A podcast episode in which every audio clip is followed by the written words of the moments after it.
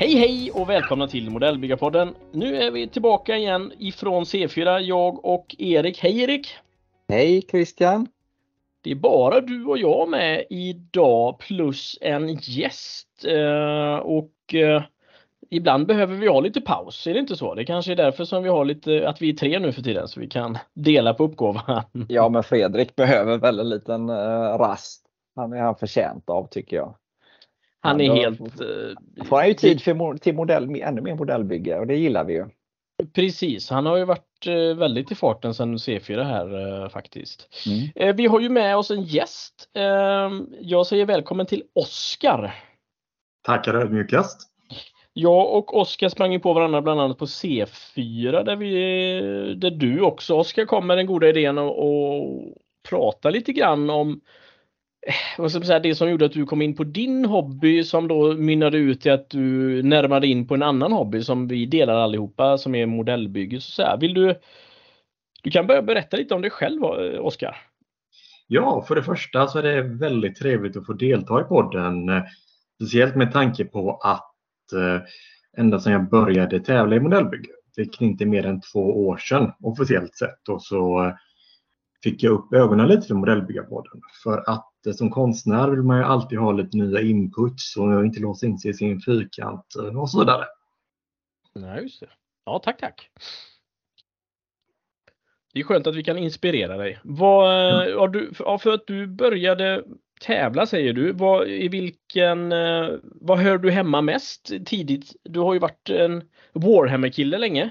Ja, precis. Det hela min resa in i hobbyn överlag började faktiskt när jag var, jag tror det var i mellanstadiet, då jag fick eh, en sån här stor Warhammer-låda av mina föräldrar. Och eh, i och med att jag alltid blivit uppmanad till eh, konstnärliga uttryck, oavsett egentligen vad det är. Mm. Så började jag då med att måla några Space Marines som så vackert heter. Och mm. eh, sen som många i hobbyn så är jag något av en återfallsförbrytare. Så när eh, jag slog 36 eh, någonstans, fyllde 38 år för övrigt, så ja. var det en kompis till mig som har vunnit VM i det här med Warhammer-målning vid namn av Golden Demon då, flera gånger. Mm. Och, mm. Han sa till mig då att ah, men det är AIM då i Göteborg för två år sedan. Det är en jättetrevlig tävling som eh, tycker borde ställa upp i. Och eh, jag satt ju mest i min lilla krypta då och målade för mig själv. Tänkte att aha, det mm. ställer väl upp någon lokal eh, leksakstävling när jag var kanske 11 år gammal. Mm. Men så kom jag till AIM och fick se en helt ny värld. Alltså det, jag kom dit med två stycken Orch-truckar som det heter då och eh, såg plötsligt då ett sånt otroligt engagemang och jättefina modeller.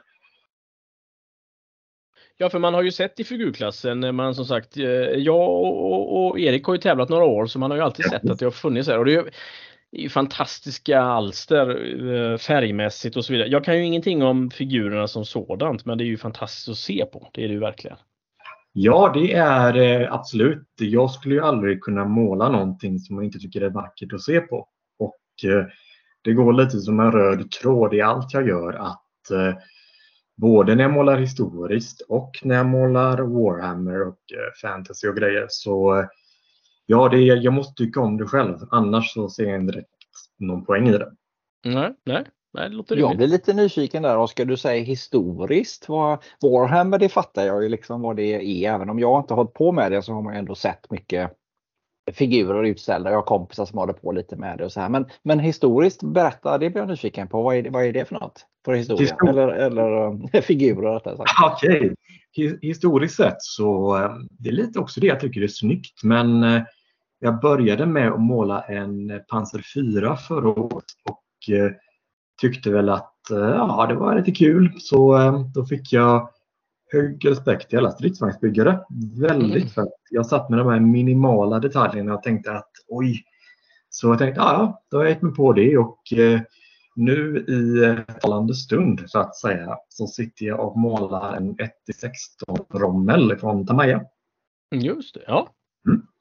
Det, det, var lite roligt. Där ser man hur våra världar skiljer sig lite. En Warhammer när du kallar historiskt, då är det andra världskriget. när, när vi då som, som målar mest andra världskriget säger historiskt, då tänker vi ofta på 1700-1800-tal ja, eller 1500-1600-tal. Det är nog en poäng. Ja. Det var lite roligt. det är nog en poäng. Vad, eh, men vad spännande. Eh, vill du berätta lite grann för dem inklusive mig själv som inte är så himla säker på vad Warhammer är eller fantasy-genren som du har hållit på med. Vad, vad, är, vad är grunden till detta? Definitivt. Eh, Warhammer kommer från början från ett företag som heter Gent Workshop som har varit igång sedan någon gång på 80-talet om man minns allt rätt. Eh, det finns både ett eh, framtidsspektra och ett dåtidsspektra så att säga. Det vill säga fantasy och sci-fi. Mm det är, de har ju bytt namn genom åren men eh, i skrivande stund så att säga så rör det sig om Warhammer 40 000. Det är ju då framtid. Och eh, sen har du Warhammer Age of Sigmar som hette Warhammer Fantasy som är då fantasymiljö. Mm. Och eh, spontant när jag pratar med många modellbyggarkollegor så brukar de säga att ah, men, eh, fantasy det är mycket Sagan om ringen och sådär. Och så brukar jag säga ja, det är det. Det är om vi ska göra en lång historia kort så eh, vi börjar med fantasyuniverset så är det likväl framtid och en ganska smutsig värld. Det är inte så mycket det här vi är de jättegoda och vi är de jätteonda utan det är väldigt mycket en gråzon. Mm. I eh, varje, ja, varje, både i fantasy och i framtid så finns det ett gäng olika fraktioner. Kaos, order och så vidare som alla gör någonting. All right. Eh, själv så, eh, ja, kanske att jag lyssnar på hårdrock men jag eh, har ju alltid dragits till bad guys av någon anledning. Ja, lite mörker menar du typ? Ja, på sätt och vis. Inte nödvändigtvis ja. ett eh, fysiskt mörker utan ett ganska filosofiskt mörker som gärna finns ja. i den här världen. och det. Eh, det är självklart så jag är inte den som målar in i ett hörn så att säga. Så ser jag någon snäll riddare som är jättesnygg så målar jag den och ser det är någon som är en mörk riddare så målar jag den. Så jag försöker inte begränsa mig som mm. konstnär mm. utan vidga mig lite. Ja, jag förstår. Jag förstår. Mm. Vad, som jag förstår det så är det ju ett brädspel, eller så, här, så kanske man inte kallar det. Vad kallar man det för? Man, man, man ställer Figurspel, upp arméer mot varandra. Och... Förlåt? Figurspel närmare. Figurspel kallas det. Och då mm. ställer man upp ett antal alltså, figurer, kanske någon armé av något slag och så slår man tärning och så flyttar på och så vidare. Och så har de olika attribut, egenskaper och möjligheter. Ja, ja precis. Ehm, I Warhammer-universet, både i fantasy och framtid, så räknar man när man spelar mot någon i poäng.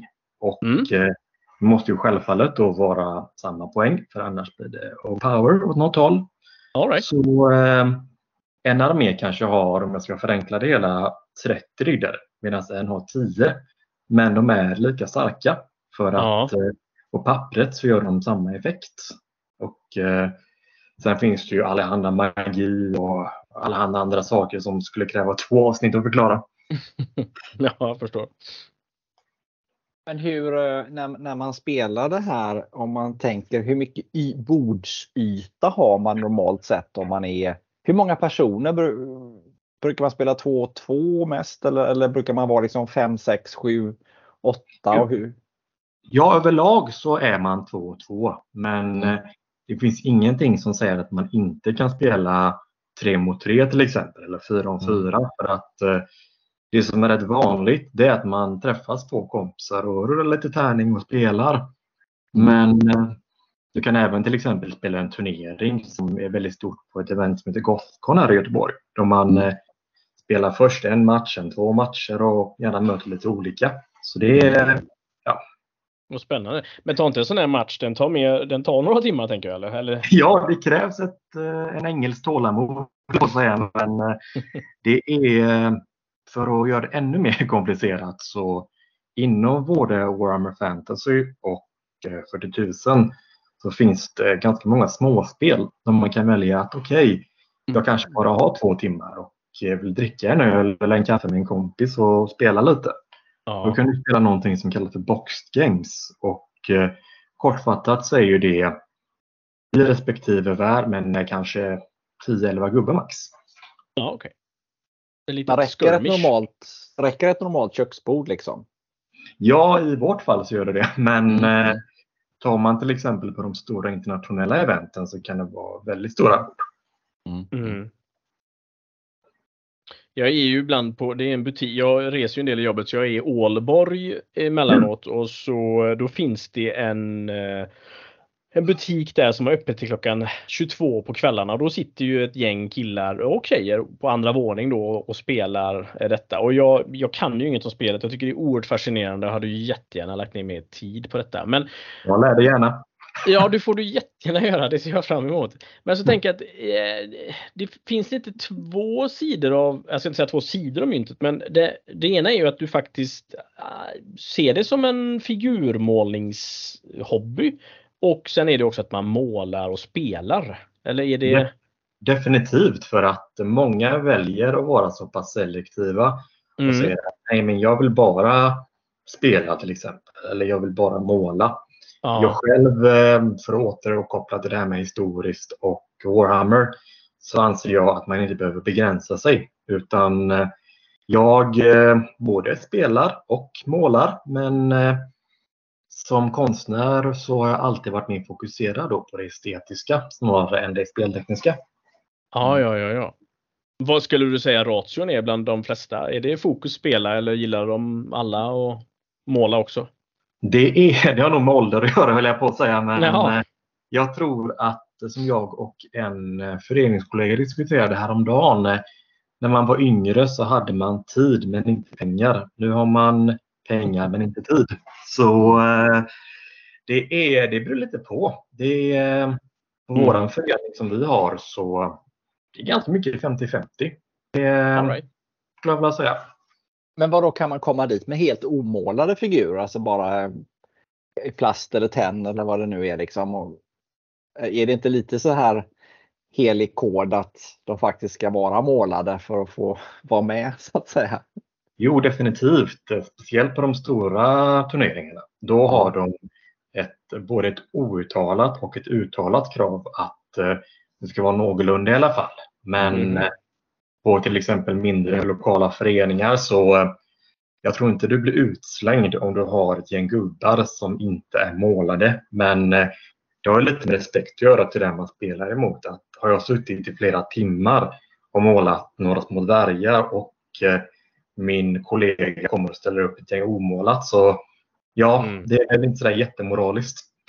Nej, nej, nej, jag kan förstå det. Och jag tänker att det förhöjer hela spelupplevelsen också. Om det är ro, fint målade figurer. Jag tänker att det är ju roligt för alla. Ja, definitivt. Det är om inte annat för roligare att titta på. Mm. Ja, verkligen. Det närmaste jag kom detta var när jag var ung. Eh, då spelade jag ett, ett spel som utvecklades i Sverige med eh, Dixon Miniatures och detta hette Bonnie Blue så då var det nordamerikanska eh, inbördeskriget. Amerikanska inbördeskriget som, som var temat och då var det ju mycket slå tärning och sånt där och det, det uppfattar jag inte speciellt avancerat men när man ser en sån här Warhammer regelbok så känns det ju fruktansvärt komplicerat. Ja, det är vid en första anblick så kan det verka ganska övermäktigt och mm. det är ju egentligen samma med vilket figurspel som helst. Att ser man den här 300-sidiga regelboken som går in i allt in absurdum så oh. det är jag som eh, regel och generella lore-nörd. Jag nördar ju mig ner med det. Men mm. när jag försöker sälja in det till vänner och så vidare så försöker oh. jag snarare säga att okej, okay, det här är lite basic regler och eh, vill du veta mer ingående så är du välkommen att köpa regelboken. Ja, ja. ja men du sa det där Oskar med, med beror på vilken ålder man är i. Vad, vad, om man tittar på Warhammer-scenen. I, vad är det för åldersspann så att säga? Jag skulle vilja säga allt ifrån cirka 10-11 år upp till 90 för att eh, och det är det som gör hobbyn så charmig. För att eh, du kan spela mot alla kön, alla åldrar och nu till exempel igår när vi var och spelade på vår lokala Games Workshop-butik så var det en man som var upp mot 50, eh, en som var 40 och jag då som är någonstans där mitt emellan. Så. Mm -hmm. Ja. Men om man, om man tar den klassiska modellbyggarhobbyn så är det ju ofta så då att man börjar när man är liksom ja men 10, 12, 13, 14 och så är vi 15 eller någonting så slutar man. Och sen som i mitt egna fall då när man kommer upp i ja men många kanske då 40 eller någonting, då tar man upp hobbyn igen. Så i, i, i modellbyggarkretsar så är det ju väldigt ovanligt med någon som är med liksom mellan 6, 16 under 30 kan man väl säga i alla fall. Där mm. finns det nästan ingen mm. så att säga. Eh, men hur är det jämfört med Warhammer då? Utan är, är det mer att, att det finns folk, i, att det är mer blandat så att säga? Eller är det någon åldersgrupp som är mycket större än den andra? Och jag funderar också på tillväxten där, men ja, du ska få berätta. Förlåt. Det är eh, ett dylikt åldersspann i Warhammer.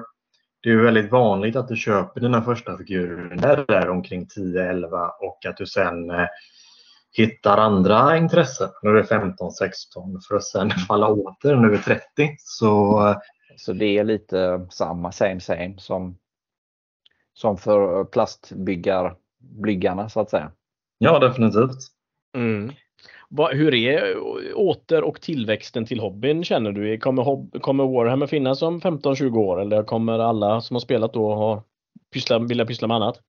Jag tror faktiskt att hobbyn har eh, en jämn tillväxtkurva. Det är ju mm. inom det här Warhammer-universet som delvis innehåller två tidsepoker och sen allehanda lag så kan du alltid, om du till exempel som i mitt fall blir trötta på odöda så kan du välja Nurgle istället. Och, eh, så du behöver aldrig bli uttråkad för det finns så mycket att hämta. Och, mm. eh, sen eh, känner du att du rent estetiskt sett inte blir utmanad av till exempel eh, några dvärgar. Så, eh, som i mitt fall. Jag kände att jag rent konstnärligt hade tömt ut den biten. Så jag gick och köpte mig några ubåtar. Så eh, det ena leder till det andra så att säga. Mm. Ja, absolut. Det är ju ett väldigt gott exempel på det som vi vill ha. Vi vill ju gärna få, få, få Warhammer-folk och inte, inte sluta med Warhammer såklart, men, men lite, öppna ögonen för det vi håller på med, med ubåtar och, och måla rommel till exempel. Så du, ja. du, du är ett väldigt lyckat exempel på, på hur vi vill att det ska bli. Så att säga. Ja, verkligen. Och då tänker jag lite, det var ju en snygg övergång där då, när du kom in på AIM och, och, och möttes av den världen som är så naturlig för mig och Erik. Vad, vad fick du för lärdomar, insikter och tankar då? För det första fick jag ett väldigt bra bemötande av eh, alla på AIM för att eh, det var inte alls den här von oben attityden utan det var verkligen en välkommen attityd. Och eh, plötsligt kunde jag gå runt och fråga alltifrån en person som hade byggt till exempel en bil till någon som hade byggt en stridsvagn. Om mm. alla detaljer och jag bara insöp stämningen och tyckte att yes, det här är vilken trevlig miljö att vistas i. Mm, det var skönt att höra. Hur, om du jämför då ett liknande event som AIM då fast i Warhammer miljö, för ni har väl tävlingar och utställningar där med? Eller är det bara att man spelar? Men det, du, nej, men det är väl tävlingar också som du sa förut? Ja, definitivt. Eh, oftast så är det att varje individuell butik har till exempel en målartävling eller någon form av speltävling och ibland går det lite hand i hand. Så att, mm. Eh, men eh, just i Sverige så finns det, ja, det är i så fall på lokal nivå, men Sen det jag nämnde tidigare, det här som är ett inofficiellt VM mer eller mindre, Golden Demon. Det går varje år i England och mm. Eh, det är AIM uppskruvat till 10 ungefär kan man säga. Så mm. Eh, mm. väldigt eh, seriöst arrangemang. Och eh, det är väl där som alla inom hobbyn vill komma någon dag. Ja, ja, ja, ja. Men är det, är det bara en eh, då spelar man, alltså tävlar med, med spelet och man tävlar med att ställa ut figurer. Eller är det bara tävling med att visa sina figurer? Det är just på Golden Demon, i och med att jag aldrig har tävlat själv så kan jag inte uttala mig 110 procent. Men eh, Nej.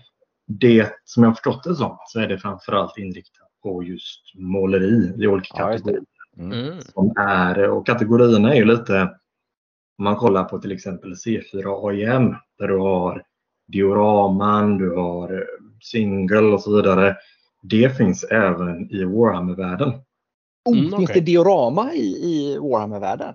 Ja, det är intressant, att du frå- intressant att du frågar Erik. För att, eh, jag sitter med ett eh, projekt som är ett diorama i Warhammer-världen.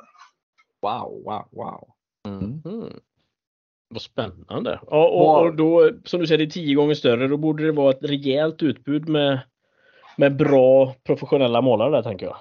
Otroligt, det är ju världseliten. Och Mm. eh, det är eh, som sagt, jag har inte ställt upp eller varit där, men eh, de ger ut en tidning också med Games Workshop som heter White Dwarf där de ofta brukar, brukar eh, visa bilder och lite vinnare och eh, det är ju en jättestor inspiration att läsa och eh, kolla på. Ja. Men, men om vi tar då i Sverige, då, då är det ingen då är det mer lokalt att det är en butik som anordnar en tävling så att säga och så ställer man ut i den butiken. Det, det finns inte riktigt sån här C4 för Warhammer i Sverige. Generellt sett så är det precis som eh, du säger där att eh, det är på lokal nivå. Men eh, med det sagt så finns det säkert eh, något större spelkonvent eller dylikt eh, Mm, som har målartävlingar. Men mm, mm, överlag så är det ju lokalt. Då. mm, mm. Det kanske Mm. vara något för, för dig Oskar att anordna. Ja, det är, jag har faktiskt klurat lite på det någon gång. Och, Ja, du ser. Du ser. Copy-paste. Ja, Ja. precis. I och med att jag har fått så mycket inspiration rent arrangörsmässigt på C4 och AIM så hade jag gärna velat se det på en, eh, både en lokal och en nationell nivå. Man kanske skulle kunna, för våran hobbys skull, kanske man skulle kunna göra ett gemensamt event så att säga. Att ni har en gemensam, eller en tävling i under samma tidsperiod och kanske på samma lokal. För det finns ju ytor där. Eh, Ja, varför inte? Det är ju en jättepositiv grej för att eh, i våran förening eh, IPMS Göteborg till exempel så Mm. Där för att eh, chockera mina föreningsmedlemmar så skickade jag iväg en Warhammer-gubbe till vårat julspel. Och eh, Mm.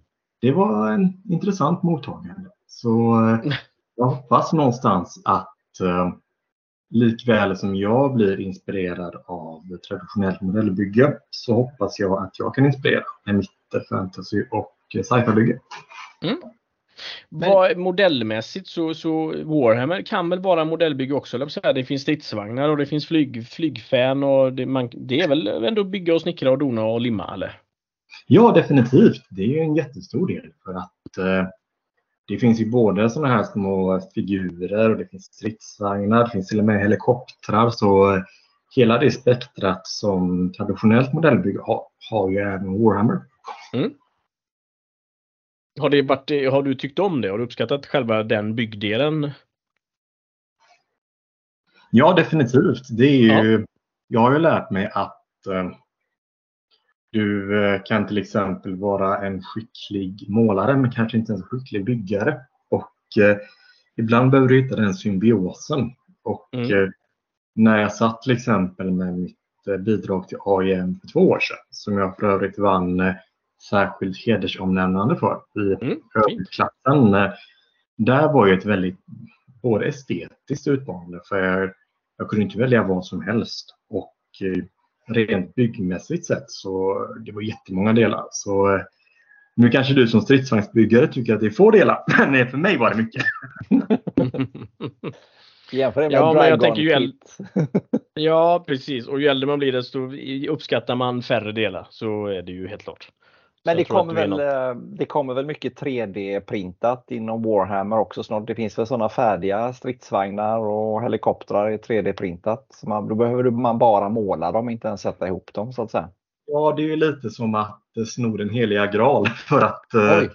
det är ju, jag personligen skulle inte döma ut någon som väljer att göra det. Men det är ju en del av processen att kunna sitta där med sin ask med alla de här delarna och sen bygga upp det. Mm. Mm. Ja, det verkar rimligt. Inga genvägar här Erik. Usch. Definitivt nej, inte. nej, nej. nej men du, jag, jag gick igång lite på det där som ni sa där att eh, alltså vad man skulle kunna göra egentligen. Det handlar ju bara om att om, om man når ut i Warhammer-kretsar att ställa ut era figurer på AIM eller C4. Mm. Alltså de, ni tävlar ju lika väl som alla andra och då kanske det Fan, vi är, ni är tio stycken som går ihop där. Fan vad kul, vi ställer ut liksom. För jag menar det, det går ju att ställa ut både i Skyfi, jag, vet, jag kommer knappt ihåg vad det är för klasser, men det är ju någon sån lite Skyfi-klass på, på, på AIM. Va? Och sen har du ju figurer, du kan ju ställa upp en, en Warhammer-figur i bara det har ju med storleken att göra som det är. Mm. Så jag menar, det går ju att ställa ut i flera olika klasser så att säga. Ja, Eh, definitivt. Eh, Det, det är det här jag menar att eh, det är lite det jag vill komma åt. Att det, det behöver inte vara det ena eller det andra. Utan Nej, nej. i många fall så kan man mötas där på mitten.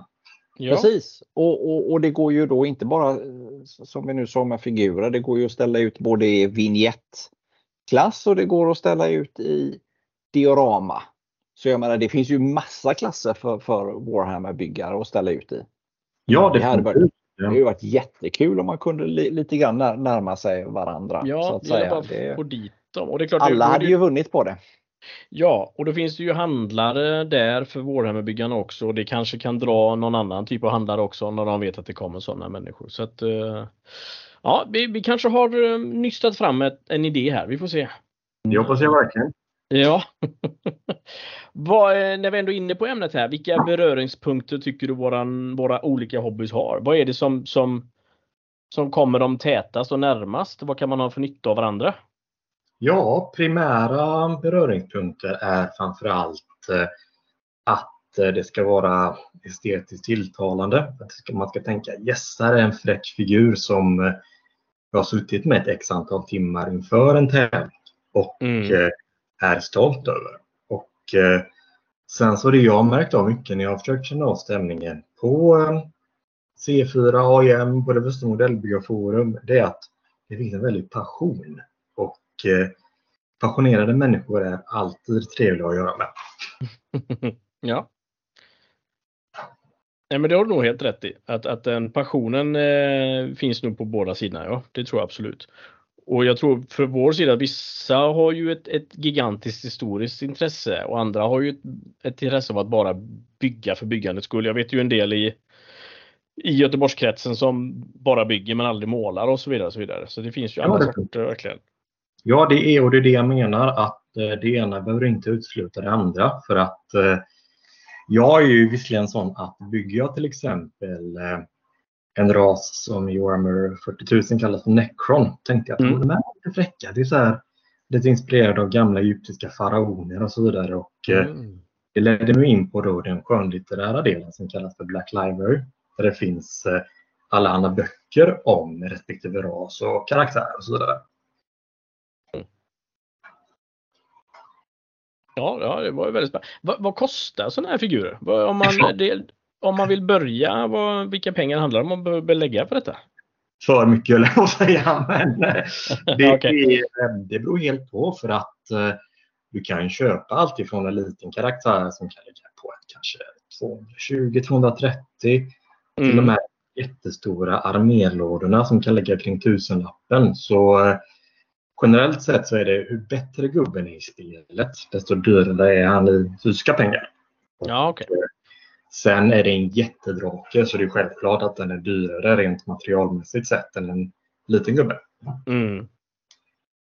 Vad är det för skalor vi pratar om här? Är det 28 mm eller är det? Standarden är 28 mm. Ja. Nu är inte jag rätt person att prata just med exakta skalor men eh, det enda som jag har memoriserat är 28 mm. Mm. Jo, men det är väl en bra skala och så kan man göra lite diorama här. Jag skulle gärna vilja testa ändå faktiskt och jag har köpt på mig lite under årens lopp men jag kommer liksom inte riktigt igång i det här. Eh, Det, det skiljer sig en del från det man är normalt sett van att måla för att man som ehm, så som jag och Erik bygger och målar så skulle vi kunna klara oss med fyra, fem färger och de är oftast svarta, gröna eller grå. Ja, precis. Eh, och, och ni har ju en kanariefågelsgrön i 30 olika nyanser. Så att ehm, Det är Ja, det som lockar mig lite grann. Det är det här. Nej, jag, jag, jag ska säga så här. jag, jag har aldrig hållit på med det och, och jag, jag, kan ingenting om det men jag har ju sett de här figurerna dyka upp på, på AIM och C4 hela tiden och jag tycker det är så jäkla häftigt att mm. det, man, de här rustningarna och så, de, och ni som är duktiga med, med att måla dem, det, de poppar ju så otroligt alltså. Det, det, det är ju så det är så otroligt snyggt. Och sen att det är en ganska liten skala också. Jag jobbar ju en hel del med 1.72 själv. Nu, nu är det ju här lite större då, men, men jag är ändå inne på lite på hur tekniken och så så att säga. Och det, det är jätteskickligt eh, gjort de här jag har sett som har ställt ut och passar väldigt bra till ett diorama faktiskt. Att med, med kanske en fem figurer med någon scen och så här. Alltså det gör sig bra för de poppar verkligen. Man, och man kan använda egentligen vilka färger man vill så att säga. Så det, man har ju en konstnärlig frihet på eller ja, nu kanske jag sitter och babblar. Jag hade tagit med konstnärlig frihet, men då kanske jag hade dratt alla tabu saker på ett bräde. jag vet inte. Eller finns det, det är... finns det massa regler? Med... Ja, det finns väl oskrivna regler, men ja, jag tänker att eh, det går ju hand i hand även när jag målar historiskt. Att eh, även om historikern i mig säger att uniformen måste vara röd eller brun eller vad det må vara så mm. vill jag ändå ta med den här konstnärliga friheten och köra mitt race. Mm. Ja, just det. Jo men det låter väl bra för att det är ju lite som Erik säger att, att eh, det är ju fantastiskt snyggt gjort samtidigt då om du skulle bygga en grip exempelvis med massa fjäll på eller fjädrar. Ja. Och så är det 300 sådana fjädrar där alla måste målas separat på ett specifikt sätt. Det är liksom det blir ju en, en kontra Rommel som du målar nu då. Då är det ju ett par, tre, fyra färger och, och klart lite skuggningar och highlights och sådär. Men eh, det kräver ja, det, ju sin man. Och eh, det som jag tog med mig mycket nu från C4, det var ju mm. jag som färgnörd, jag går gärna all in på det här ja, påfågelsperspektivet så att säga. Men eh, sen har jag lärt mig också nu av de som vann i min klass att eh, dra ner antalet färger och öka antalet tekniker generellt sett. Mm. Och, eh, det var ett jättefint råd och eh, det är det jag sitter med nu.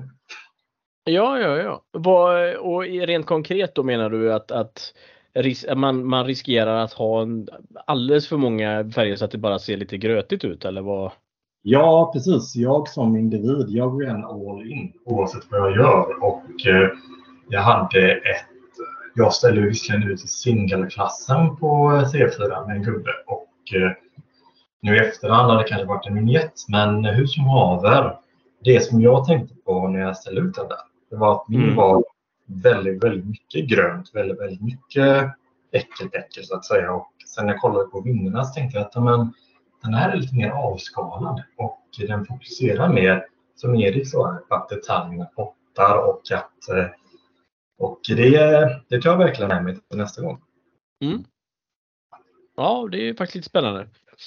Nej, men det är sånt som jag själv har lärt mig. Eh, alltså jag, jag håller ju på att lära mig för varje bygge jag gör. Och bara, Christian, du vet ju det att bara det här halvåret nu så har jag gjort flera byggen och för en gångs skull också slutfört dem. Och jag mm. kan säga att bara det här halvåret så har jag växlat upp, eller jag känner jag ju själv i alla fall, att jag, jag har växlat upp i, i, i både kunskap och kvalitet och så här. Och just det här med att få mycket att poppa, det är sånt som jag inte har jobbat så mycket med tidigare. Men jag, så jag förstår precis vad du säger. att Lite less is more, men det här när du väl det less man gör, det gör du jävligt bra istället. Liksom. Och, ja, ja, precis. Det, det, det, jag tror mycket på det. Mm. Ja, absolut. Det är ju, sen så ska man ju inte gå ifrån sin egen individuella stil. Men nej, nej, nej. någonstans så eh, om det är en bedömningssport får man ju säga att okej, okay, jag kanske inte knäppte brons eller silver eller guld. Utan eh, om man nu vill göra det så det var ju framförallt det jag tog till mig på C4. Att eh, fokusera till exempel mindre på basen och eh, sen mer på smådetaljer på figuren. Mm. Ja, men det är det, nu kommer vi till den här frågan det här med tävlingsmomentet och så. Och det, det är ju, för nu har vi ju båda två märkt av det här, för jag har ju också pratat med, med domarna. Dels dömde jag ju själv då nu på C4 men, men så pratade jag ju med dem som dömde mina figurer och, och, och så. Eh, och då blev det ju just att man får ju tips. Eh, tyvärr är det ju lite baksidan med tävlingen är ju det här att de som tittar, eller många som tittar och dömer, de vill gärna att det ska se, se ut på ett speciellt sätt. Det ska poppa mycket och man talar mycket om det. Liksom. Och det, det blir ju det tävlingsmomentet. När de går där och tittar på tio olika byggen så gäller det ju att ögat snabbt ska hitta ett bygge som man gillar och sen går man vidare och bedömer det. Ser det lite mer dova färger och inte poppar så är det lättare att domarna inte fäster så stort intresse i det. Och det, blir, det är ju på för och nackdelar för då blir det att ska du vara med och tävla Tyvärr blir det ju då att då börjar du måla figurerna på ett, ett tävlingssätt så att säga. Det är kanske inte det man helst hade velat måla dem. Så man slits ju lite grann där. Ska jag måla det jag själv tycker är, är snyggt och jag är bekväm med? Eller ska jag spetsa till det så att den sticker ut på tävlingen? För det, det blir faktiskt lite så känner jag att, att, att eh, man får faktiskt måla på ett lite speciellt sätt och när det är en tävling. Det, ja, jag känner det. Det, det är ju någonting för att återgå till Warhammer igen. Så vi brukar prata om två olika standards på figurer. Det är ju för det första det som kallas för battle ready. Och det är det som du har eh, när du spelar med dina kompisar eller på turneringar eller sånt här. Och mm. eh, generellt sett använder du mindre färger. Och eh, du kan till exempel köra en kontrast och du går inte in så mycket på djupet. Men när du går in i det som heter parade ready så då ska det vara kan både vara split and polish och det kan både vara grimdark. Men då ska mm. allt borta och då ska det vara snyggare. Mm. Ja, ja, ja. Det som jag tycker när vi ändå pratar färg och så, det är ju att eh, eh, vad heter, är det, jag har glömt av vad företaget heter, G Games Workshop och Citadel. Ja. Att det kommer så mycket nyheter ifrån från den här fantasy-sidan, Warhammer-sidan, om man jämför med, med på modellbyggesidan så kommer det ju jättemycket nya coola färger och tekniker och tankar. Och jag tror att ni ja. ska kunna lära oss väldigt, väldigt mycket, tror jag, generellt sett. Ja, definitivt. Och eh, det är en teknik inom Warhammer-världen, kanske har en annan benämning inom modellbyggarvärlden. Men eh, om man lär sig av varandra och eh, jag tittade till exempel på Fredriks ubåtar nu på C4. Mycket vad han mm. lagt rösten. Det var ju bara wow. Det, är ju, det här är definitivt någonting som jag ska applicera. Mm -hmm. Nej men det är väldigt eh, lärorikt faktiskt. Det håller jag med om. Och jag är ju som sagt i den här butiken i Ålborg emellanåt och då köper jag alltid med mig någon, någon ny uppfinning eller någon ny flaska färg, 17 ml eller någonting som eh, Green Stuff World har släppt eller eh, något annat. Eh. Så det är väldigt, väldigt eh, spännande. Men vad, vad har du vänner som kan tänka sig hoppa in i modellvärlden eller tycker de att de redan är det? Eller hur, är det ett stort steg för en Warhammer-person att gå in i modellbyggesvärlden? Ja, många, jag ska inte säga alla, men många Warhammer-spelare och målare är väldigt fast i den eh, låren och i den världen och eh, kanske tar till sig rent estetiskt sett i form av modellbygge. Men tycker mm. att sådana här gamla stridsvagnar, det är bara gubbar som målar. Men eh, försök att, eh, någonstans är du där själv. Så, ja. Mm. Ja, men någonstans så eh, jag tror att många inom Warhammer-världen hade lärt sig väldigt mycket av att eh, till exempel måla en ubåt eller någon historisk eh, miniatyr av något slag. Mm. Min teori är att, att, att det finns ett stort historieintresse hos modell, modellbyggare. Bygger du flyg så, så, har du ett jätteintresse av flyg för då kan du allt om alla svenska flygflottiljer och så vidare. Och bygger du pansar så kan du allt om pansar och andra världskriget och sådär. Kan, kan det vara någonting att man har ett annat historiskt intresse när man bygger? Det tror jag definitivt för att eh, många som håller på med Warhammer rör sig gärna mycket inom den här brädspels, fantasy, sci-fi-världen och eh, jag mm. själv som även är väldigt intresserad av historia. Mm. Det var därför som steget inte var så stort till traditionellt modellbygge. Ja, just det. Men det här med Skyfi, jag tänker Fredrik, eh, våran kompis, han bygger ju de här eh, Ja, då fick Christian, vad, vad, är, vad heter det som han eh, Maskinenkriger bland annat och Gundam och... Ja men precis. Det tänker jag hade kanske varit lätt lättare för en Warhammer-byggare att ta till sig för det är ändå en framtids uh, fiktiv mm. värld så att säga, mer än en stridsvagn från andra världskriget kanske. Ja, jag, vet inte. Ja, jag tror definitivt det för att eh, för gemene man så tror jag att det blir mycket enklare att eh, bygga och måla någonting som du kan relatera till. Och Mm. eh, just maskinen Keger, intressant nog, har jag en eh, modell liggande i min skämshörna. Så Ja. det, det kommer. Det Mm. kommer. Ja, för jag tänker det är ju lite Japan-inspirerat och det är väl eh, right up your alley på något sätt. eh. Ja, definitivt. Är Speciellt eftersom jag har ett väldigt stort intresse i asiatisk kultur generellt sett. Och Ja. eh, det är, jag tror ju lite det är varför många inom Warhammer-världen skyr den traditionella modellen. Det är för att en, eh, vi tänker sig en Warhammer-stridsvagn då. Den, Mm. Den har många delar men inte lika många som en tigervagn till exempel. Och eh, det är den här komplexiteten som jag tror kan vara lite bekymrande ibland. Och eh, själv ser jag det som en utmaning, men det är ju tyvärr inte alla som gör. Nej, Nej. men sen är det också, jag, ser, jag tänker bara så att ni Warhammer-killarna och tjejerna, de jobbar ju i 28 mm. Och det är klart att, och då bygga en, en eh, tigerstridsvagn i 1 till 35 som ju blir då gigantisk i jämförelse med allt annat som, som de här eh, Warhammer eh, kulturen jobbar med så blir det ju en väldig skillnad. Alltså det är ju verkligen två olika världar. Det, Mm. det får man ju bara inse. Att, där kanske en stridsvagn i, i 1.72 hade passat bättre för Warhammer för då är det ändå lite mindre skala och, och kanske går det går ju lite fortare att bygga och måla och vädra och så vidare. Mm. Ja, det beror lite på vad du är för typ av eh, Warhammer-person får säga så. För att eh, det är om du väljer att bortse från det här bara sci-fi eller bara fantasy så kan till exempel en lättbyggd eh, P34 eller en tigervagn må vara, vara ett väldigt intressant objekt.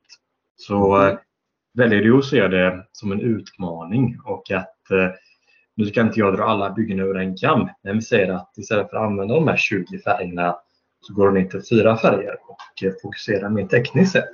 Så tror jag det kan bli jättebra. Ja. Mm. Det låter nästan som vårt fokus här är att föra över mer Warhammer till, till eh, plastmodellhobby. Men det är inte nödvändigtvis Nej. den vägen man måste vandra. Utan det kan ju lika väl vara åt andra hållet också naturligtvis. Ja, jag tror- jag, jag ser ju, jag blir ju mest nyfiken. Jag, jag tror det är jättesvårt att, att börja värva folk från uh, Warhammer så. Men Mm. däremot att kanske få folk att, att eh, ställa ut på samma tävling i alla fall. Eh, Då kan man fortfarande jobba med sitt, bara vi ställer, får lite Warhammer-folk att ställa ut på AIM och C4 i de klasserna som passar Warhammer. Det hade ju varit jätteintressant för då, då får ju allting växa i sin egna takt. Och, och Mm. är det någon Warhammer som kommer, kille tjej som kommer där och, och ställer ut, då är det ju också av egen fri vilja de faktiskt upptäcker kanske det som vi håller på med och blir lite intresserade. Då är det, ju, det tvingar ju inte på någon så att säga utan då, då blir det en nyfikenhet om de upptäcker det. Och, och Mm. kanske att vi kan få någon flygnörd och, och till och med prova måla Warhammer-figur. För de kanske, de kanske gjorde det när de var 12 år liksom, men så har de förträngt det och så börjar de med att jag ska prova det där igen. Jag såg så många snygga där på, på C4 liksom. Så att det ena Mm. kan ju ge det andra utan att det är något konstigt med det. Så eh, det tycker jag eh, hade varit intressant eh, att- få Warhammer-folket att komma till eh, någon av våra utställningar i lite större omfattning definitivt. faktiskt. Och, eh, I eh, mångt och mycket så ser jag mig själv som ett eh, exempel på det. Att även om jag, självklart så byggde jag ju Bismarck som alla andra med min pappa när jag var liten. Men eh, det är, eh, jag kommer ju från först från Warhammer-världen. Och eh, likt förbannat så sitter jag nu med en rommel. Så eh, på något sätt oavsett vilket läge man kommer ifrån så tror jag att man kan vinna ganska mycket om du väljer att eh, gå utanför din fyrkant. Mm. Det är nog ett generellt väldigt bra tips såklart. Att, och, och att man utmanar sig själv i, på alla möjliga mentala plan i livet. Men även också att vi som modellbyggare, att jag jag, jag bygger ju mindre och mindre pansar och bygger mer och mer romantiskt. Men jag har ju fortfarande bilar, flygplan och så vidare, så vidare som jag skulle vilja testa och vara mer aktiv i. Och det gör jag ju inte. Och det gör jag inte för att jag kanske inte är innanför min fyrkant, men det är väl tid och prioritering och så vidare. Och, så. Så att, och som du sa innan, tid är ju vår största bristvara. Eh, Ja, precis. För att citera en av våra ifrån IPMs Göteborg. Han sa en väldigt fin grej apropå det här med tid. Att, mm. eh, han sa att alla som ställer upp i den här tävlingen har lagt ner otroligt mycket tid och eh, förstörda nackar och alla, alla andra saker på din modell. Mm. Notera att den kanske blir bra. Och eh, väldigt mycket på kanske för att eh, det tror jag någonting som alla lär kunna med sig att du, även om du är en VM-vinnare inom Warhammer eller du kanske har vunnit något med en scale model-tävling så all, det blir inte alltid bra utan eh, fortsätt kämpa. Ja. Vad din egna personliga utveckling var, jag, för jag förr brukar jag alltid ha min egna lilla måttstock att det var om jag hade en målbild och så kunde jag, tyckte jag säga, ja men det blev ungefär 80% som jag ville och så eller 70 eller 50 och så nu är jag väl snarare på i alla fall 93. Så det finns alltid som du säger vissa saker som man kanske inte riktigt behärskar eller kan påverka. Så här, vad, vad känner du själv är din egna ut, ut, största utmaning framöver? Min största utmaning är att eh, inte stressa fram saker och ting utan eh, kanske ta de här extra timmarna eller dagarna med varje modell för att eh, när man tycker att någonting inte är fruktansvärt roligt så vill man göra det mycket man gör det ganska intensivt och eh, idag när jag målade min rommel till exempel så var det en jätteutmaning att eh, vänta på att färgen torkade. Så det, det, det är tålamod. Det är tålamod ja. Det, då är det jättebra att ha en liten eh, hårtork bredvid sig. Det är perfekt. Hårtork, ja precis. Ja men ja, jätteintressant detta som sagt och jag blir väldigt Jag har ju alltid velat spela det aktivt och samtidigt så har man ju haft svårt att ligga åtta timmar eh, en söndag på detta. Men jag, jag har ju en god vän här i Alingsås som vi alla känner, Patrik eh, Olsson. Han håller ju också på eh, med det här byggandet. Så att, eh, förlåt nu försvann du, vad sa du? Han... Otroligt duktig byggare. Det är, det är och som sagt, det behöver inte alltid gå in i de här major-striderna med eh, ett helt truppslag utan du kan eh, till exempel sätta dig med eh, något av de här som jag nämnde innan som kallas box games. Då du har en 10-11 gubbar. Och, mm. ja, det passar ju perfekt. Förr i världen så spelade jag från Heroics and Ross så kunde man köpa, eller kan man fortfarande, 1 till 300 eh, stridsvagnar och spela dem och då fanns det både eh, pappersregler men så fanns det också mjukvara utvecklad så du slog in om, i datorn om det var en Churchill som sköt på en tiger och ifrån vilken vinkel och ifrån vilken. Då, det, det, det, blev ju väldigt smidigt att slå på datorn då och så kunde man spela den typen av spel. Men det tar lång tid. Eh, men det är, det är en speciell känsla att vara general, kapten eller plutonchef för en verksamhet som ska få ett uppdrag. Oavsett om man spelar rollspel eller brädspel så är det jäkligt häftigt och kul faktiskt. Och när du ändå nämner rollspel så kan jag säga att jag har egna foten i just den här världen. Och eh, det är det som gör det så fruktansvärt roligt när du sitter med både historiska figurer och Warhammer. Det är att lägga en liten historia bakom. Det är, mm. det är mer än bara ett objekt utan eh, spelar du en kampanj till exempel i någonting så eh, då blir det att du får en relation till dina karaktärer. Ja, verkligen. Nej, väldigt, ja, nej, sexigt samtalsämne detta ändå tycker jag. Ja, eh, Erik, har du några, några sammanfattande ord här som du vill läst ja, kan, Nej, ja, nej, jag skulle bara säga att jag blev inspirerad. Jag blev inspirerad av de byggena jag såg på C4 och eh, jag som är diorama eh, kille liksom, jag hade ju lätt kunnat gjort uh, något litet diorama liksom med sådana här figurer likväl som något annat så att säga. Utan det gäller ju bara att hitta figurer som lirar ihop och, och som kan, att det blir någon form av storytelling också så att säga. Så att, jag får väl snegla lite på vad det finns för karaktärer. Det, mm. Nej, ja, det, men ja, det är så mycket annat man håller på med. det är väl så alla tänker. Det är därför det är svårt att komma ur sin box liksom att uh, man har mycket projekt och sådär. Så att, uh.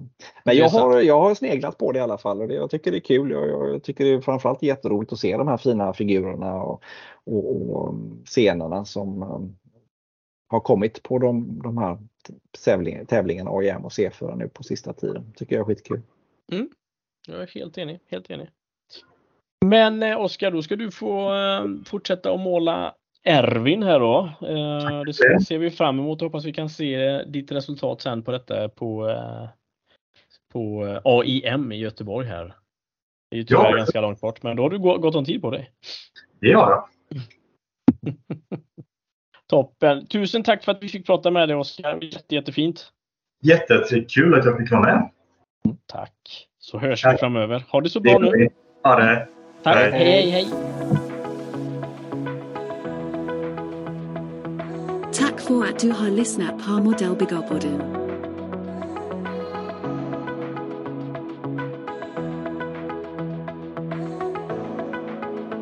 Mod, mod, mod, mod, Modellbyggarpodden. Mod, mod, mod, mod,